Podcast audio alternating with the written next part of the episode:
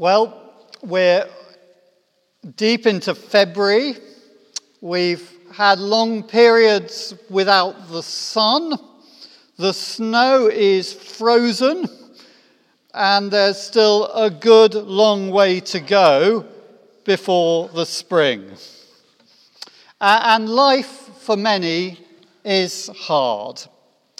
Some of you are working long hours without much pay doing jobs that you don't enjoy. Some are stressed at work or home. Relationships are going pear shaped.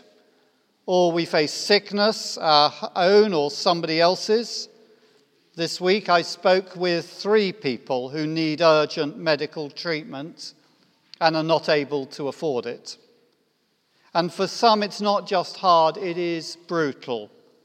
Again, this week I visited the um, MPC Centre, um, who work with refugees, and I've also spoken with other people working with refugees and people who have been trafficked. I've heard of a woman thrown out of an upstairs window because she didn't please the person who had paid for her. I've heard of a grown man breaking down in floods of tears because he finds himself here, having been promised that it was a route into Europe. And now he has no papers, no accommodation, inadequate clothes, and no money. And some of you are working with such people. You're trying to support and help them. And sometimes it gets a bit much. And to make life even worse, we're about to enter Lent. Those who are strict Orthodox will go on a rigorous fast. Those of us who are Anglican will probably give up chocolate. In times gone by, the fast was not really an option, it was a necessity. The food that had been preserved for winter had run out. And in Lent, we remember both the 40 days that Jesus was in the wilderness when he was tempted by Satan and we follow the journey that he took, denying himself in obedience to God as he walked to the cross.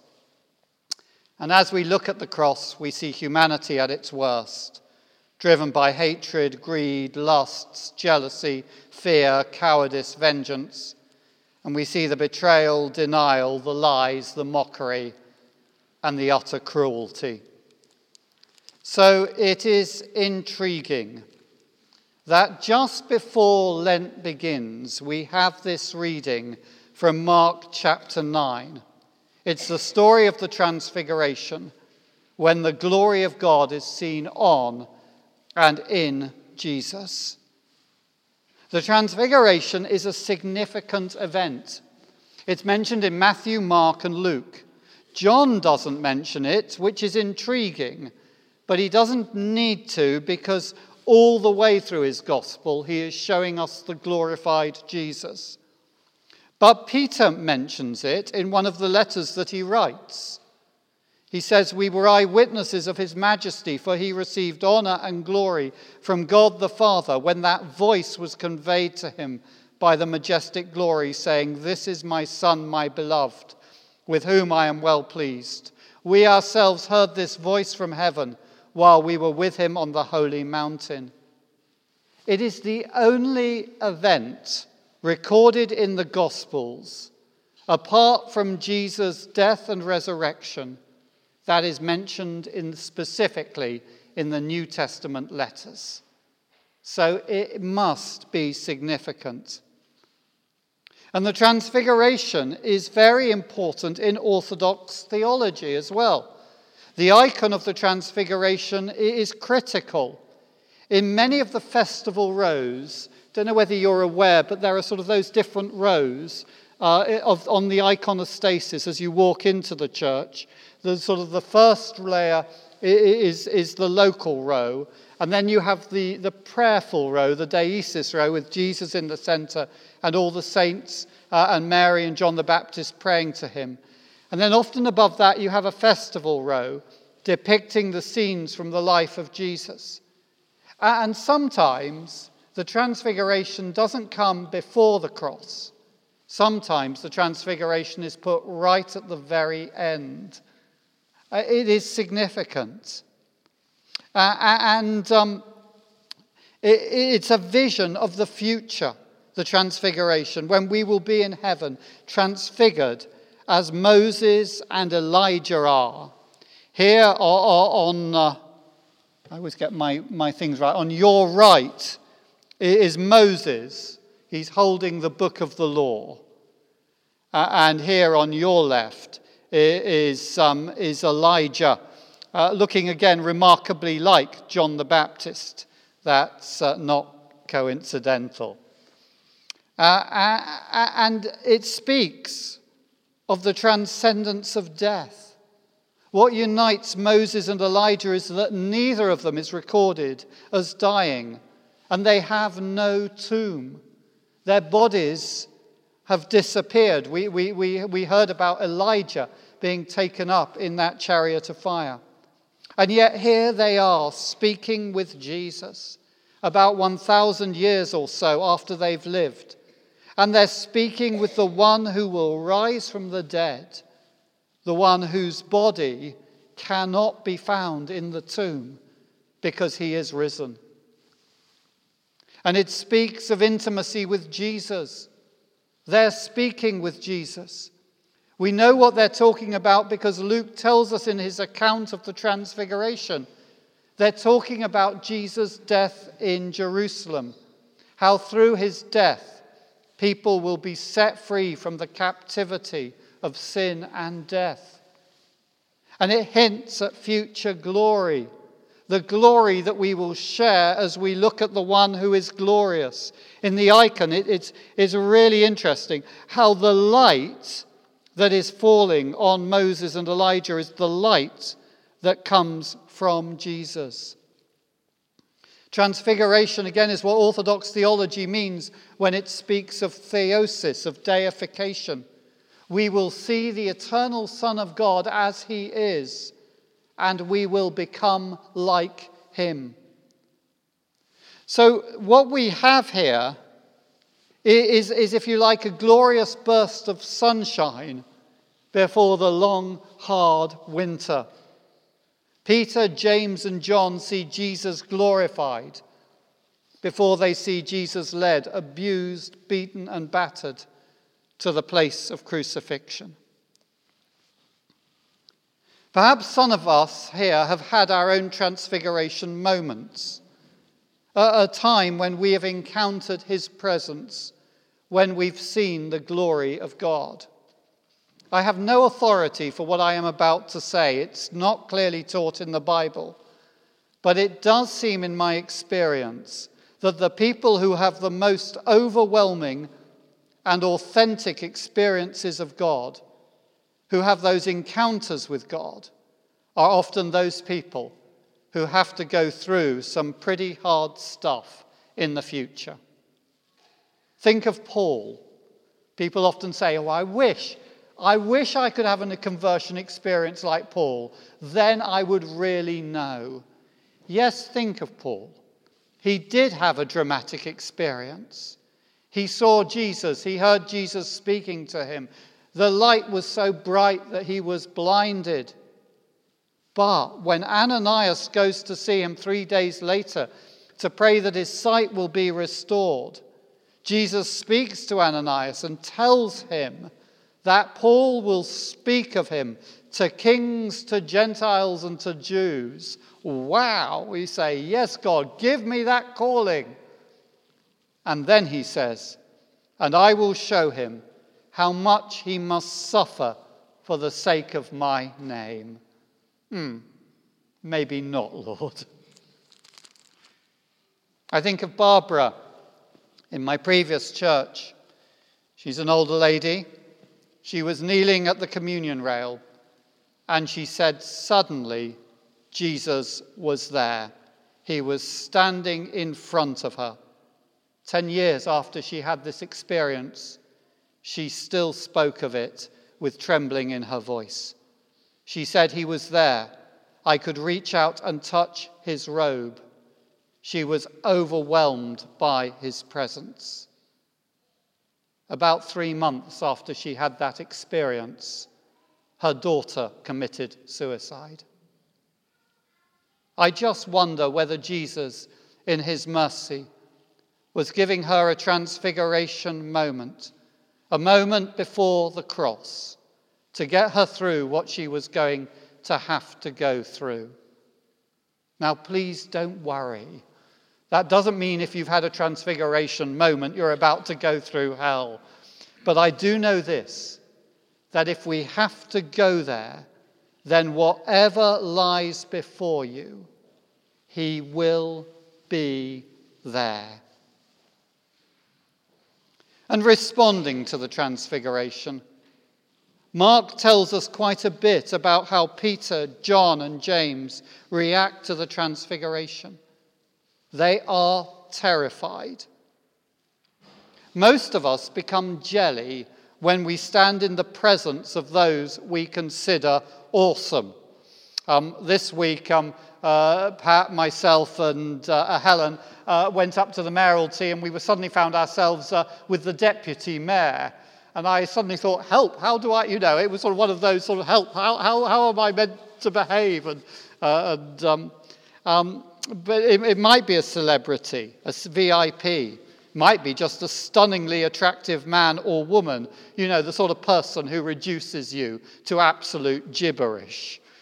Well, when Peter, James, and John see a transfigured Jesus speaking with Moses and Elijah, they become jelly. The icon of the, the transfiguration shows them prostrate. Here is James covering his eyes.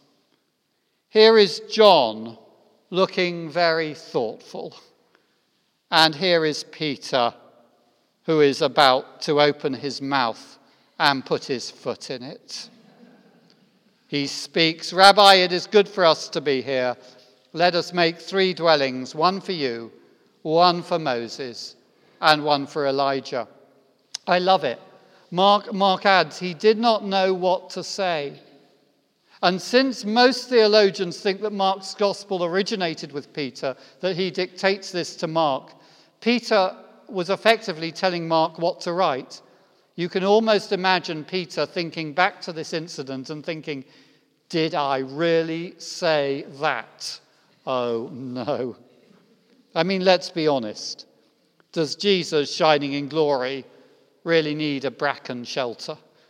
Do Moses and Elijah, who have technically been dead for a thousand years, need to, or Moses far more actually, do they need to sit in a bivouac? Of course not. And it makes no difference that what Peter is suggesting is something religious. The word he uses for shelter is the word that is used to describe the simple huts that the people of Israel had to make every year to remember the time when they were wandering in the desert and lived in shelters. So poor Peter. He is terrified. I suspect he feels he has to say something. He opens his mouth, and perhaps deep down, Peter is thinking, How can I capture this moment? You see, I suspect that a lot of what we do, especially when we're religious, is to attempt to capture those moments when we have met with God. We want God on tap. We think that if we do the right thing in the right way, then God will turn up tomorrow in the same way that he turned up yesterday. Please don't ever think that you can bottle God. It's not Aladdin. He's not the genie in the lantern, and all you need to do is rub the lantern and out he pops. God will come to you in a special way, but he will come to you in that way when he chooses to come. But there is one response that I think is very important in this passage. The voice from heaven says, This is my son, the beloved. Now, we've already heard that voice say exactly the same words at Jesus' baptism. The bit that is completely new are the words, listen to him. That's what this is all about. We're being told to listen to Jesus. He's there with Moses, the, the giver of the law, with Elijah, the prophet, the symbol of the prophets, the law and the prophets, and yet the voice says, Listen to Jesus. Some of us may have had transfiguration moments, and some of us may not have. It was only James, John, and Peter who saw the transfigured Jesus. The other nine and the others with Jesus didn't. Jesus warns them don't tell the others about the transfiguration until after the resurrection, because they won't actually get it. But what is important with Peter, James, and John is not that they hear the voice from the cloud, but what they do with the voice from heaven, what, whether they did what he told them to. I remember hearing um, about one of the sort of uh, uh, movements uh, uh, of, the, of the Holy Spirit. I think you can say that. It was a very strange movement where people were, were, were being struck by God and people were making strange noises, and people were falling down. And one bishop, somebody went to one bishop and said, Isn't this dreadful? And he said, No, he said, I'm not too worried about that. He said, I'm not too worried about how people are going down. What I want to know, he said, is are they any good when they get back up again? Well, here, what is important is that we do what the voice from heaven tells us we need to listen to Jesus.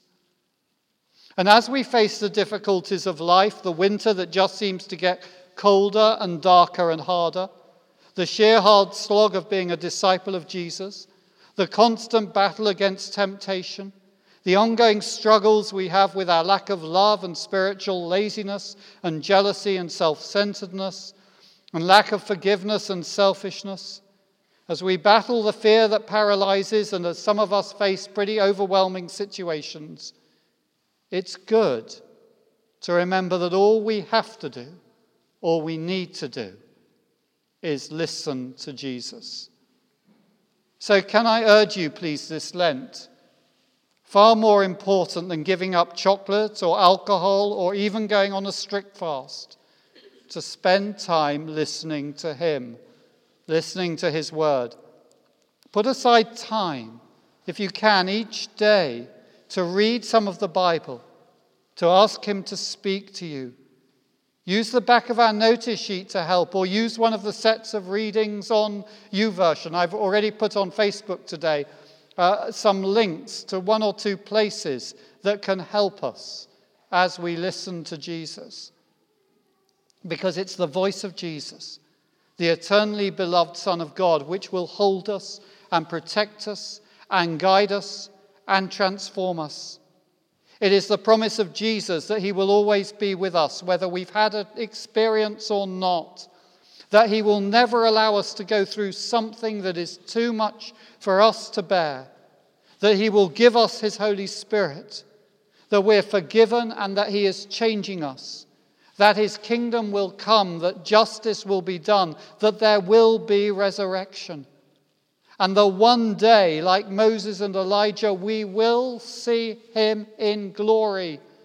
And we will be transfigured with his glory.